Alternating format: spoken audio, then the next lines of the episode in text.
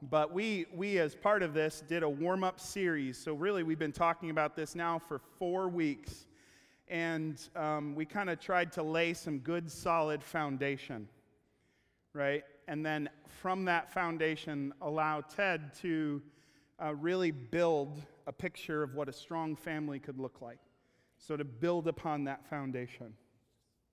And so, as we were thinking through, then how do we wrap that up? How do we tie a bow in this? I thought a good place to start would be to read what Jesus has to say about foundations and houses. Let's start there. Luke chapter 6 today, verse 47. Everyone who comes to me and hears my words and does them, I will show you what he is like. He is like a man building a house who dug deep and laid the foundation on the rock. And when a flood arose, the stream broke out against that house and could not shake it because it had been well built. But the one who hears and does not do them is like a man who built a house on the ground without a foundation. And when the stream broke against it, immediately it fell, and the ruin of that house was great. About 18 years ago, not about, anytime you say about and then you say a very exact number, like that's suspicious. So 18 years ago, um, had been in Springfield for about two years at that point, and I was looking for a summer job. And so there were some families in the church who owned a company pouring concrete. And so I heard about this company and I called him up and was very respectful because I just needed a job. If I didn't have a job, you don't have? Okay, good. So there's five people with a job in here. One person was like, a wife! Anyways, okay. All right, never mind. neither of those would have been possible without a job on this particular summer. And so I, I uh, decided I was going to go for this company. It was a construction company pouring concrete. And so I called them up and I said, hey, uh, well, uh, hello, sir. My name is Alan Beauchamp, and I, would, I, I think I could bring value to your company. And he goes, All right, let's do an interview. And so I'm like, All right, I'll polish up the resume and I'll press the one suit that I had at the time, still the only suit that I have. And i w- I'll get it all ready. And I'm like ready to do this interview the next day. He goes, Here's how we should do this interview. How about you just show up tomorrow and work with me for a day. You'll get paid. That was a key part of it. But if it works out for you and if it works out for us, we'll keep working. Like, oh, it sounds like a good idea. So the next day I show up, didn't bring a tool at all. Like, no hammer, no belt. Great foot to start off on, okay? So, like, no tools? No. Oh, okay. So here's what I'm going to have you do. Our, we're going to, our goal is to lay out what the foundation is going to look like for this particular house. You're going to set up all the boards that we're going to pour the concrete in between. Okay? So they had already done all the excavation, brought it down to a hard packed dirt. It was nice and solid. And so then they said, now you're going to just carry the boards from here to there. So you didn't bring any tools, that's your job today.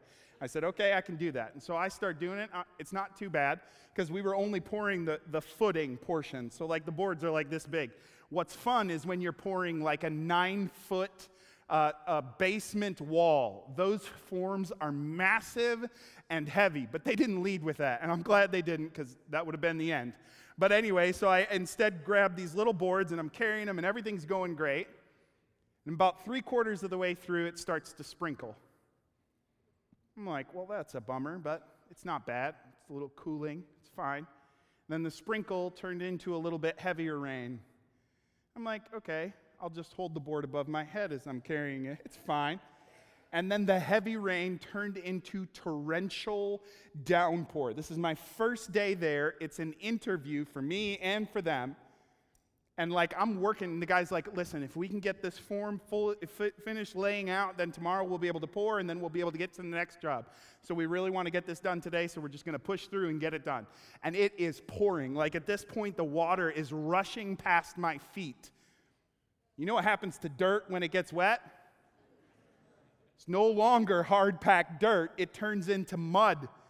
And so at first it's a little squishy, then it gets a little sticky, and then after sticky comes sucky. Okay? Like, sucky.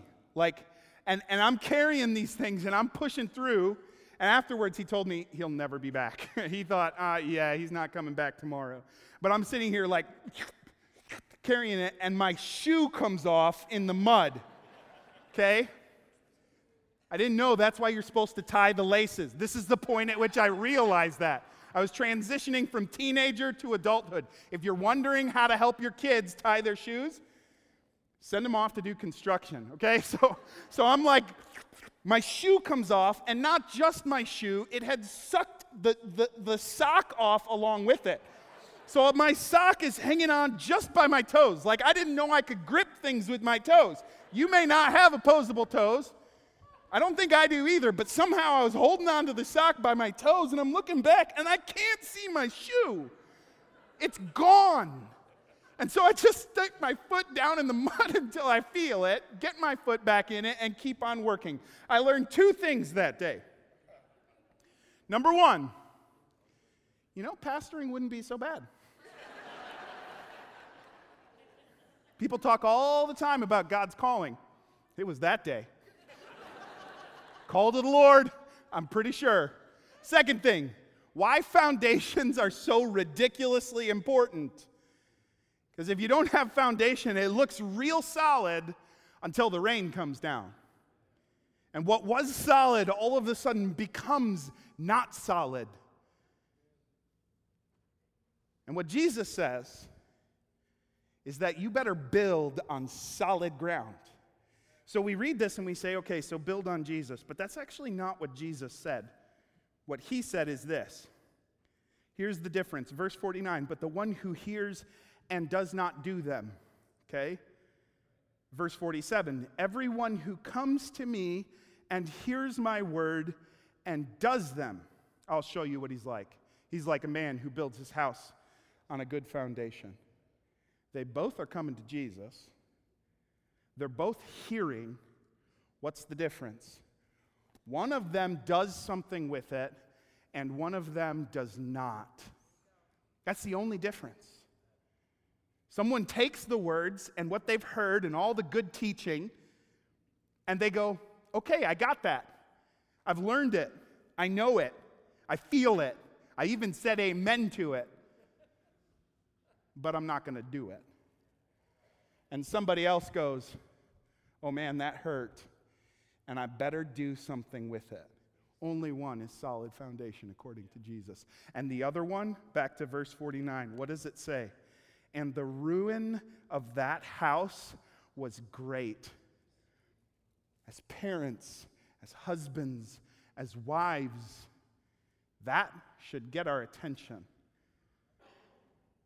And so here's what we're trying to do is we tie a bow in this thing. Essentially, we're just saying, use it or lose it. Either we're going to take the good things that we've heard and we're going to go with it, or we're not. So, Saturday, I decide I'm going to take this stuff that I heard Ted say and I'm going to run with it. So we go home, and already we're talking about okay, Liz and I had a conversation as part of it. Okay, what do we need to change? What do we need to see happen? What, what needs to shift in our family? Because we've heard some things that have challenged us that we've never heard before this weekend. And so as we're talking about that, we, we came up with a few things very specific right off the bat. We go home and we're sitting around the dinner table and we're talking with our kids. And again, we learned something. No plan survives first contact with the enemy. Because I was going to go home and explain to my kids that our whole goal is to help preparing them for moving out. That was my plan. We're going to prepare them for adulthood. So I'm walking through this with my kids. We just want to, we're going to give you additional responsibility. And along with that will come additional freedom. And eventually you're going to move out. My six year old heard that he, his stuffed animal, Ruff Ruff, and Ginky were getting kicked out on the street tomorrow. He's like, I'm watching him, and he is one of those criers where it sneaks up on you. All of a sudden, he's crying because he holds it back. And I'm watching as his red, his eyes are turning just a little pink.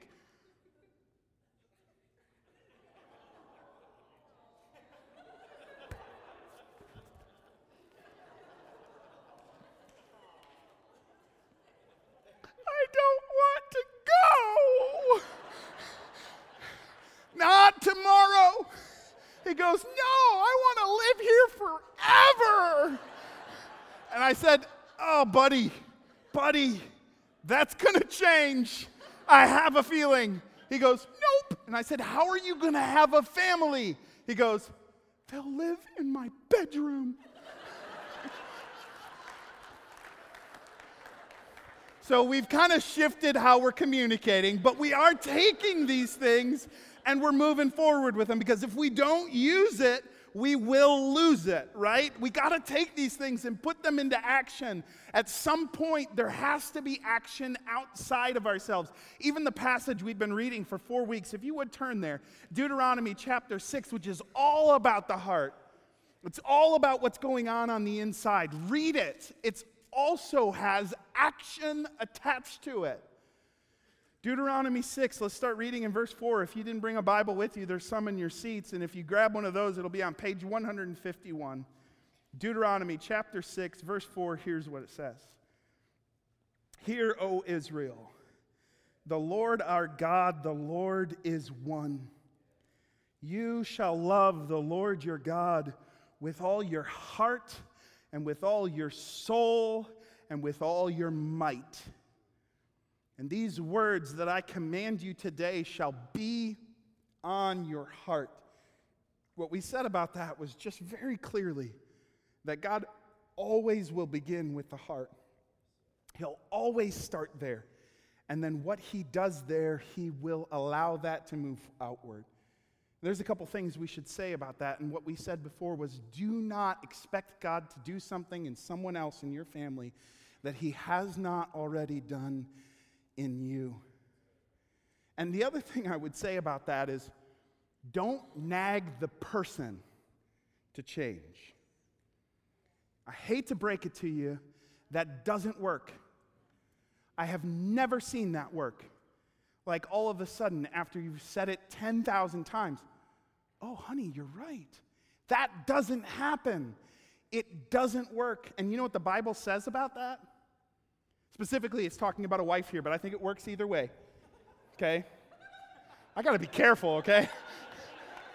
so, I'm saying this works either way, but here's what it says about a nagging wife it is better. it is better for your husband to go live in the desert than to live with you. God said that, okay? Not me, it was God. Better for him to go into the desert. How does that conversation go? Hey, buddy, I, I think you should go out in the desert. Should I bring water? Nope. Won't I die? Yup. And it'll be better than this. That's what the Bible says. So, here's the thing about nagging I actually believe it's a gift from God.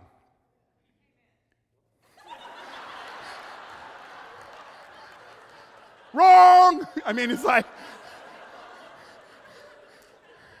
it is if it's turned the right way. Okay? Stop nagging your husband and turn that towards God. Same nagging, but just turn it towards Him. Because where the Bible says nagging somebody else, it would be better for them to go into the desert to die. Do you know what Jesus calls that? Great faith. So turn it towards Him and ask over and over and over again God, change me. God, change our family. And see what He does. Jesus says it's great faith, but always begin with me. Always begin in my heart. But then it moves outward. It doesn't just affect that, it affects my relationship with my spouse. And then from there, it affects my relationship with my kids. Here we said, You shall teach them diligently to your children. You shall cut them upon the hearts, the tablet of the hearts of your children. And then you show how do you do that? Because that's like sounds pretty complicated. Well, it's pretty easy. You just reorient the things you're already doing around a deeper purpose. You don't need to add something new to your life, add one more responsibility. Just reorient everything you're doing around a different purpose. And it says this You teach them diligently to your children. You shall talk of them when you sit in your house, and when you walk by the way, and when you lie down, and when you rise. But it does not stop there. Doesn't stop with your heart or your spouse's heart or your children's heart. It continues on and it says, You shall bind them as a sign on your hand, and they shall be as frontlets between your eyes. Now, this was interpreted literally for a long time. To this day, still, if you go to Israel, you will see observant Jewish people who on special days will do this very thing. They'll tie these things around their wrists that is a little box that has this scripture or other scriptures or the Ten Commandments in it. And they bind one on their forehead. Same thing. Jesus in his day called them out for it. He said, Here's your problem. The problem is you're just doing the external. The problem is, you're making those things as big as you can so everybody will say, Whoa, look how much scripture he has in his phylactery.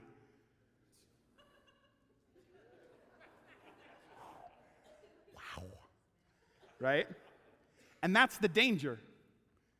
The danger is when we just do the external action and we don't have the internal already doesn't stop us from doing the external, but this is a danger that comes up all the time.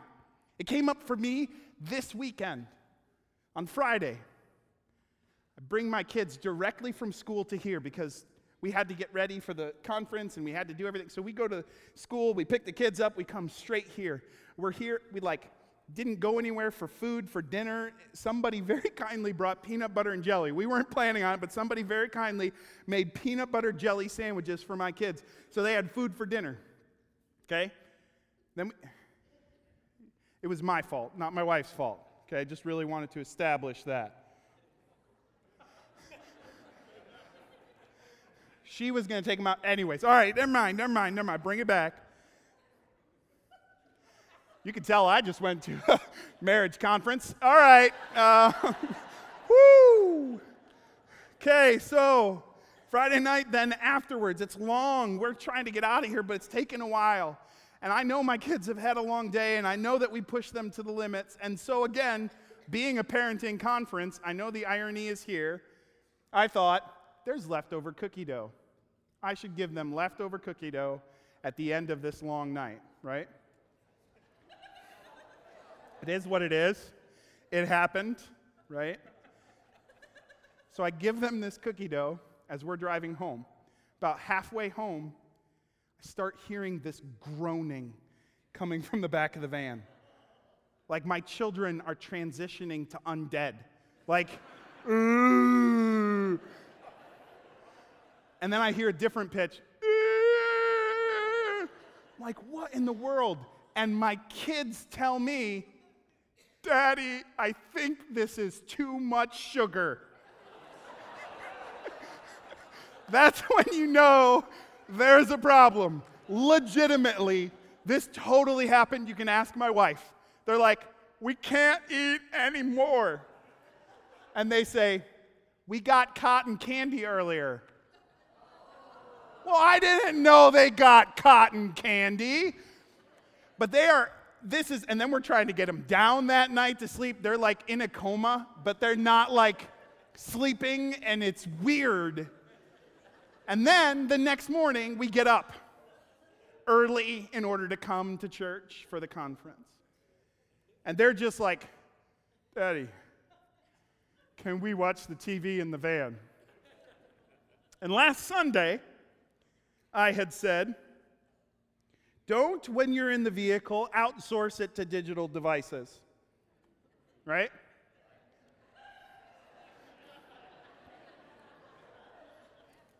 So I'm like, you sure can, kiddos. and, as I'm reaching towards that power button, here's the thoughts in my mind. But I'll need to turn this off before we get to praise. Because if somebody's pulling in behind me, they'll see that and they'll remember what I said. Okay? This is happening in my mind.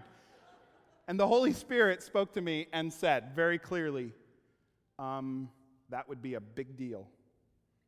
If you are living one way around the kids, and a different way around the church. You are getting to the place where all of it is external and for show, and you're not doing it in reality. And there's a huge danger, and that would not have been a small thing. So that doesn't mean I didn't turn it on. I just, just brazenly, as I pulled in, I'm like, yeah, we're watching it!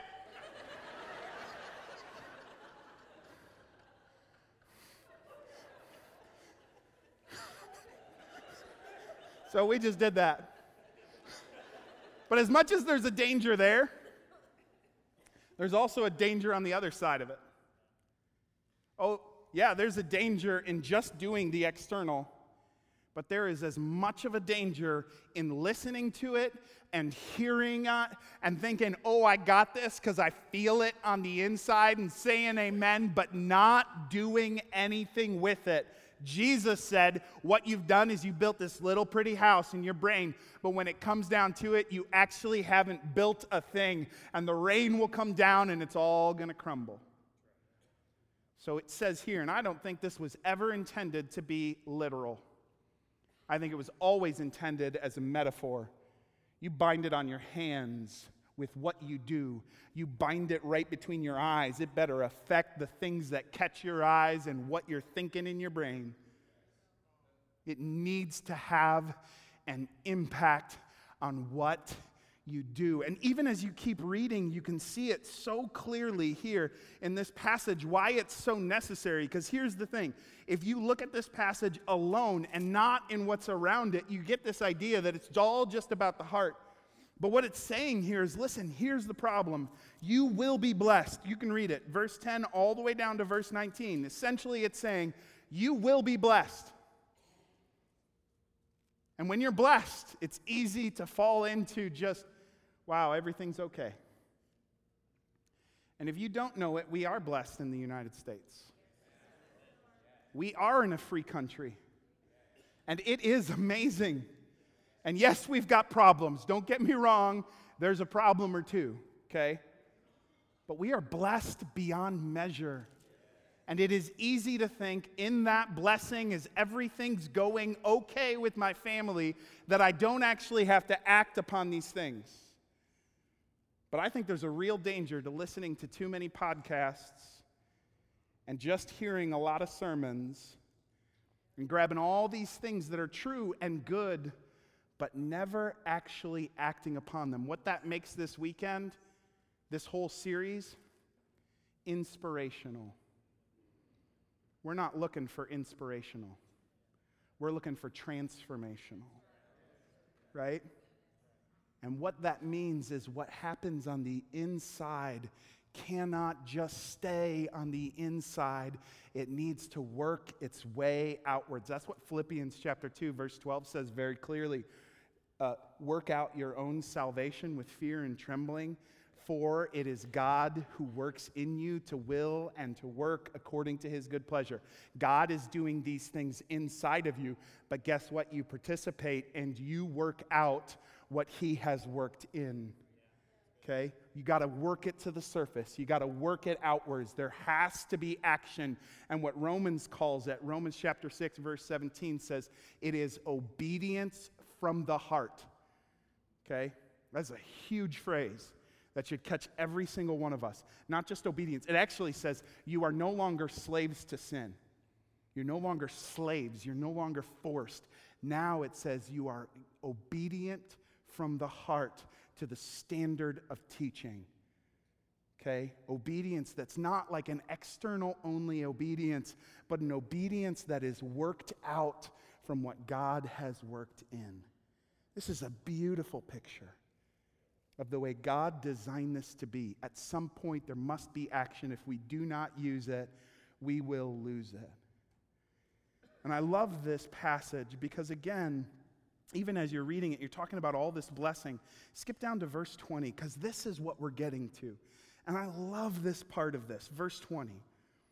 When your son asks you in time to come, what is the meaning of the testimonies and the statutes and the rules that the Lord our God has commanded you?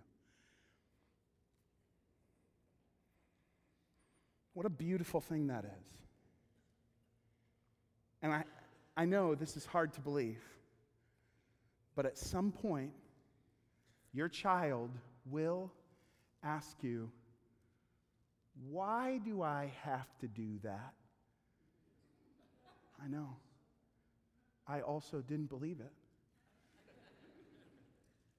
Why do I have to do that? Why are we different than everybody else? Why is it that our family does things that no other family that I know does? And that is a good thing. Now, it might not be as eloquent as this. What is the meaning of the testimonies and the statutes and the rules that the Lord our God has commanded you? Okay, it might be more of a, ugh, why do I have to do this? Or it might be just like a, or it might be an,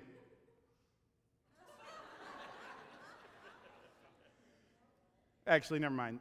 The eye roll thing, that's a totally different question. That's, Dad, will you please discipline me? Totally different question. But very clearly, this is what we want. We want to get to the place where our kids will ask us, why? Because that means they are initiating the question. They are saying, after all this etching on my heart, after all this doing these things, eventually it'll get to the point where they'll ask me the question, why are we different than those around us? Why do we do these things? And that's good. And there's a couple things that jump out at me as soon as I read this. What is the meaning of the testimonies and the statutes and the rules that the Lord our God has commanded? Who? You. Doesn't say, why do you keep telling me to do these things that you're not doing? That's not the question. The question is, why is it that God has commanded you? Which means, again, we're living it first. But as we're living it, it will eventually lead to this question. But I love also the answer. It's not because I told you so. And it's not even God commanded it, so you do it. It's not what it says. It says, You tell them a story. Here's what it says you tell them. Then you shall say to your son, We were Pharaoh's slaves in Egypt, and the Lord brought us out of Egypt with a mighty hand. And the Lord showed signs and wonders, great and grievous, against Egypt and against Pharaoh and all his household before our eyes.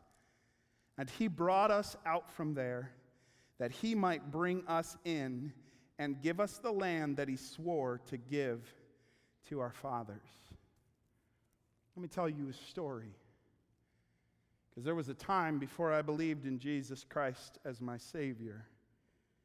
And I can to this day vividly remember the look of the room I was in when the lights were off and I remember the thoughts that were going through my mind as I was thinking, is this all there is? Because if so, I don't want it. It's 2000, and I was sitting in a dorm room in La Crosse, Wisconsin, and I was thinking, this is it? This is what I want? Because it seems like there's got to be something more than this. And it turns out that those questions were the Holy Spirit reaching out and calling me and saying, Oh, I have more for you. And that was the exact same conversation I had with Clara. Let me tell you a story, he says, of what God has done for us. And look around. We are so ridiculously blessed. So he created us. He's the one who made families. And he's the one who has saved this family. And he is the one who has blessed this family. Let me tell you a story. And then he doesn't stop there. And then he says, And the Lord commanded us to do all these statutes, to fear the Lord our God, for our good always. Oh, those are four really good words. For our good always, that he might preserve us alive as we are this day. It's for our good always, because he wants to preserve us alive. Verse 25 and it will be righteousness for us if we are careful to do all these, this commandment before the Lord our God as he has commanded us. They were never able to live up to it. So our righteousness is not a righteousness that we are earning, but it's a righteousness imparted in Jesus Christ. We have to look at this in the eyes or through the eyes of Jesus Christ. So we look at it and we see Romans 6:22 where it says, "Now our righteousness is the fruit of sanctification that leads to eternal life." It's not about me earning it. It's been done, spoken over me, and it leads to the fruit. So we read this and we say this. We walk our kids through it when they come to us and ask the question. And that only happens if we actually live differently. You use it or you lose it. And I love this. It says, You shall bind them as a sign on your hand, and they shall be as frontlets between your eyes. And then it says, And you shall write them on the doorposts of your house and on your gates. Again, interpreted literally. In Hebrew, the word for doorpost is, is mezuzot. And, and the thing was, they would literally fasten these passages of Scripture right at the shoulder height on their doorposts. And, and it would be on the right side of the doorpost. And the thing is, I still to this day, when I go and somebody buys a new house and they ask me, Alan, will you come and bless our house? Absolutely man, I want to bless that house and I want to pray over that house and I want to see good things happen to the house. And I see scriptural context for that. But ultimately, this isn't just about, because when we built a house, we wrote on the studs inside of it, and that was such a good thing, but it wasn't just about writing on it as if that would make a difference. It was about the commitment that we were making, that what would happen in that house. It is, as for me and my house, we will serve the Lord. This is a commitment.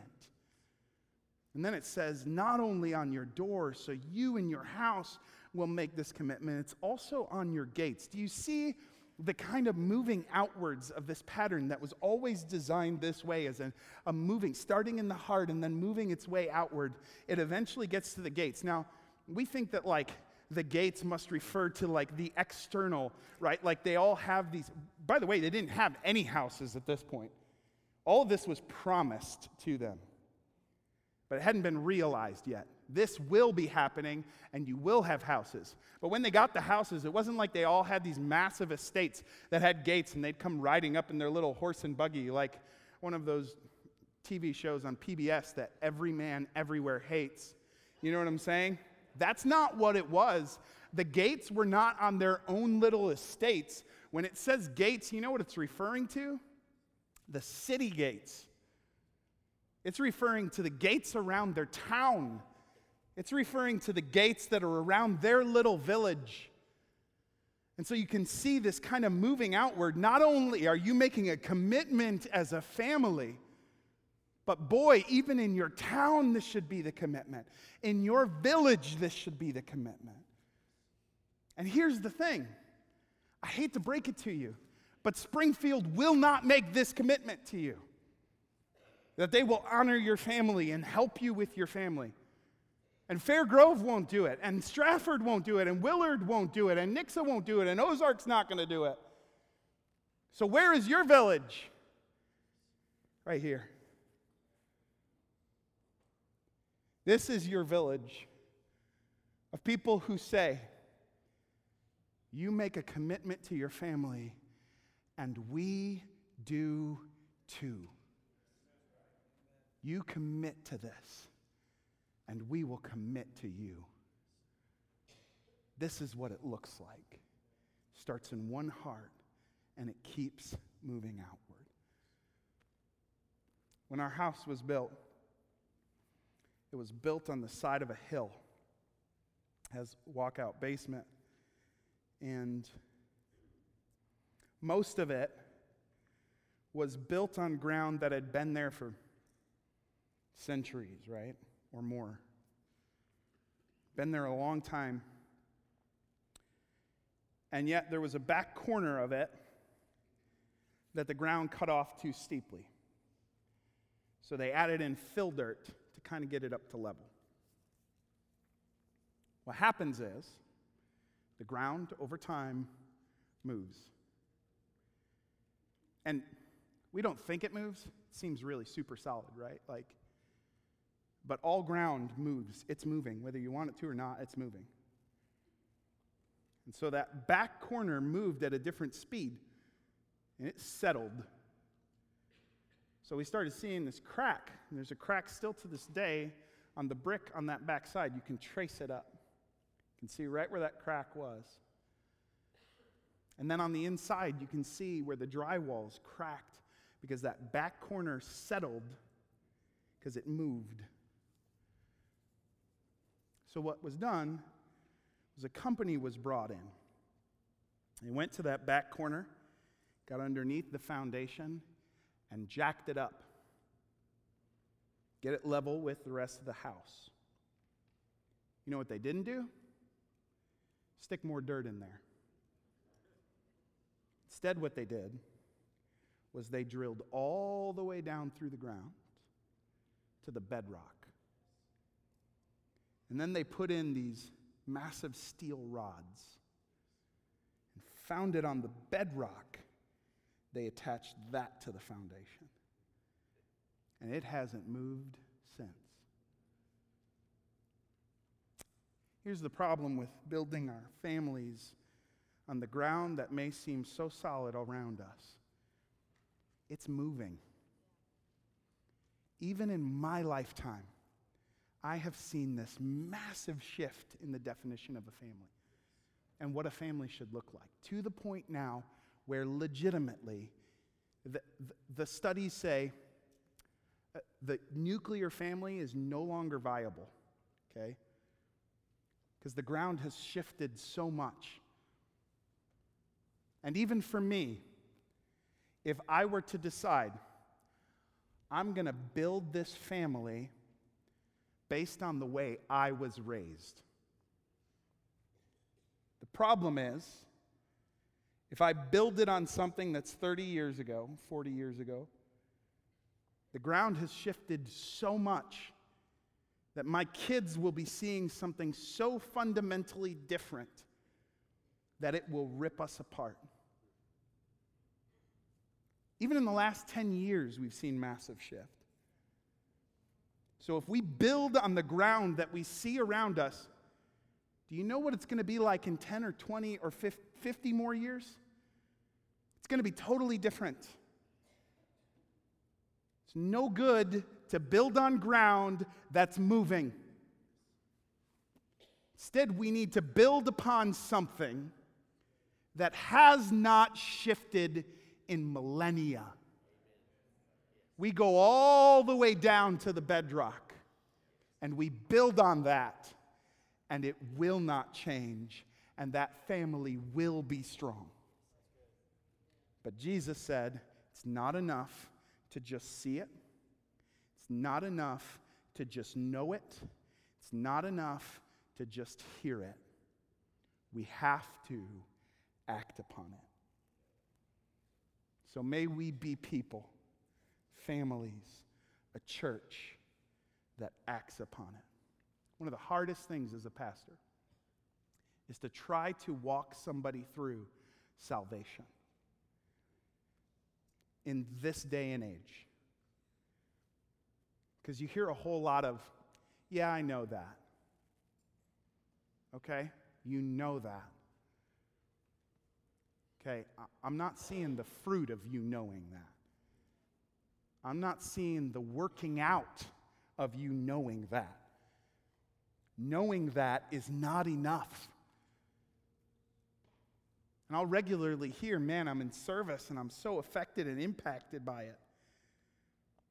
But then I went and I got dinner and I took an afternoon nap and I felt better. The problem there is that we just heard the truth and did not act upon the truth. And what's happening is we're building an image inside of our brain with what we think is going on when in reality it's not. Oh, I think I've got this down. But there's nothing actually working its way outward. Jesus says, There will come a storm. Both houses get hit by a storm. Both houses have streams that pound against them. The difference is one person acted upon it and the other one did not. So there must be action. So I'm going to come back to this again. If you're in here and you have never received Jesus Christ as your Savior, if you have never stepped out and said, I believe, and I understand that I am a sinner, and I understand that I cannot do this on my own, and I believe that Jesus Christ came for me, I believe He died for me, and I believe He rose from the dead for me. And if you declare Him as Lord, your ways, not mine, you can be saved. But there must be an action. Both came to Jesus, both heard Jesus, only one acted upon what Jesus said. It's not enough to hear it, it's not enough to feel it, it must work out. Would you stand with me today? I want to give us an opportunity to do that very thing. And as we're closing this whole series up, and I had Ted Cunningham just yesterday, even prayer, prayer of blessing over this congregation. First, I just want to give you an opportunity to accept Jesus Christ as your Savior. If you're in here and you've never taken that step, boy, don't rely on what you know. Don't rely on what you've felt. Rely on the truth that you've acted upon. Believe in your heart that Jesus Christ is who he said he is, that God raised him from the dead. Declare with your mouth that he is Lord of your life and you will be saved. That's what Scripture says. Have you acted upon it? But then also, I want to pray over the families of this church because we need to, as a family, commit to this, just as the individual families have committed to this. We, as grandparents, great grandparents, and not parents, all of us need to commit to this end, to be committed to it as the families have committed to it. Take one thing, just take one thing from the whole thing and apply it. See what God does in your family. Father, right now, in the name of Jesus Christ, I recognize I cannot do this thing on my own. I don't have the power. I can't accomplish it. It's so far beyond me. I am so sinful in and of myself. And I, to this day, can think back to who I am without you. I am selfish and prideful, self seeking, and corrupted, oh God. But in Jesus Christ, I am not. I am made a new creation in Christ Jesus. You spoke, and I was made righteous. You spoke, and the sin was gone. You spoke, and now there is fruit from that, oh God.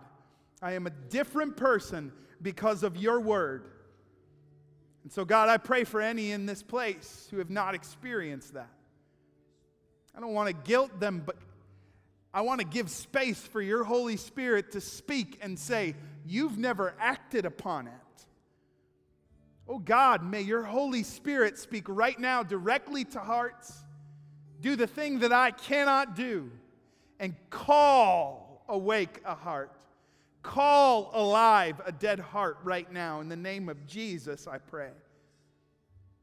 Father, I do give an opportunity right now to declare you as Lord of our lives. I declare you as Lord of my life. You are Lord. You're all. You are all. And I will follow and I will obey, but I will obey from the heart. Not an external uh, uh, uh, obedience that is forced, but instead an obedience from the inside out, oh God. Lord, you are Lord.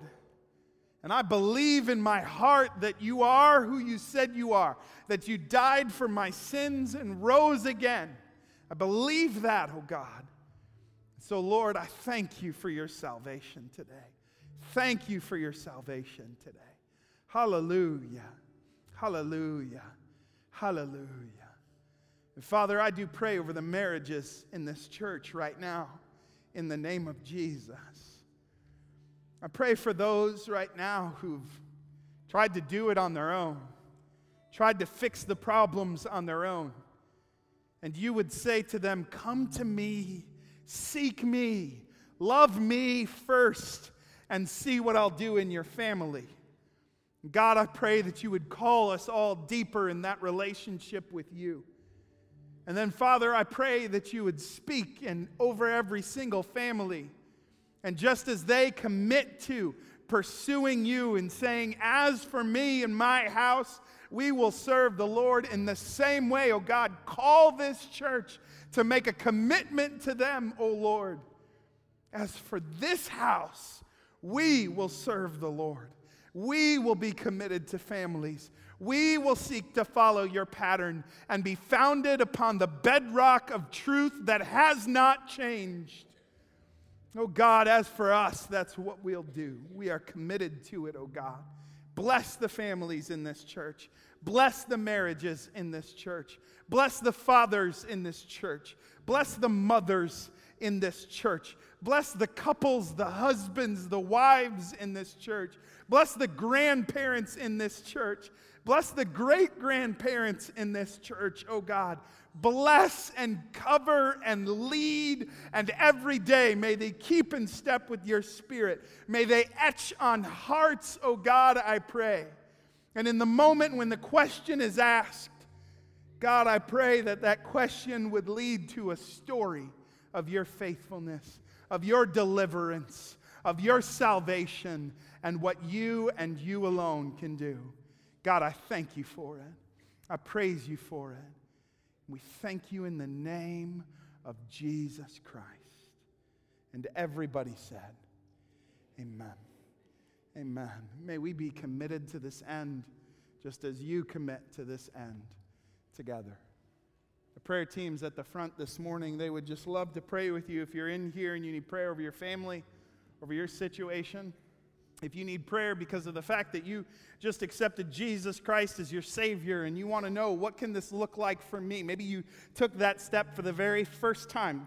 I, I would encourage you that as others in a moment when I dismiss, as they step out and head out the doors, would you step down and come down to the front because they would love to pray with you and talk you through that. And they've committed not just to pray with you this morning, but to pray with you all week long to be praying for that. And so I encourage you, as others head out, to head down and come down to the front. Thank you so much for joining us to, today. And we look forward to seeing where God takes the families of this church and what he does in this church as a result of the commitment of the families in this church. God bless you today. Have a great day.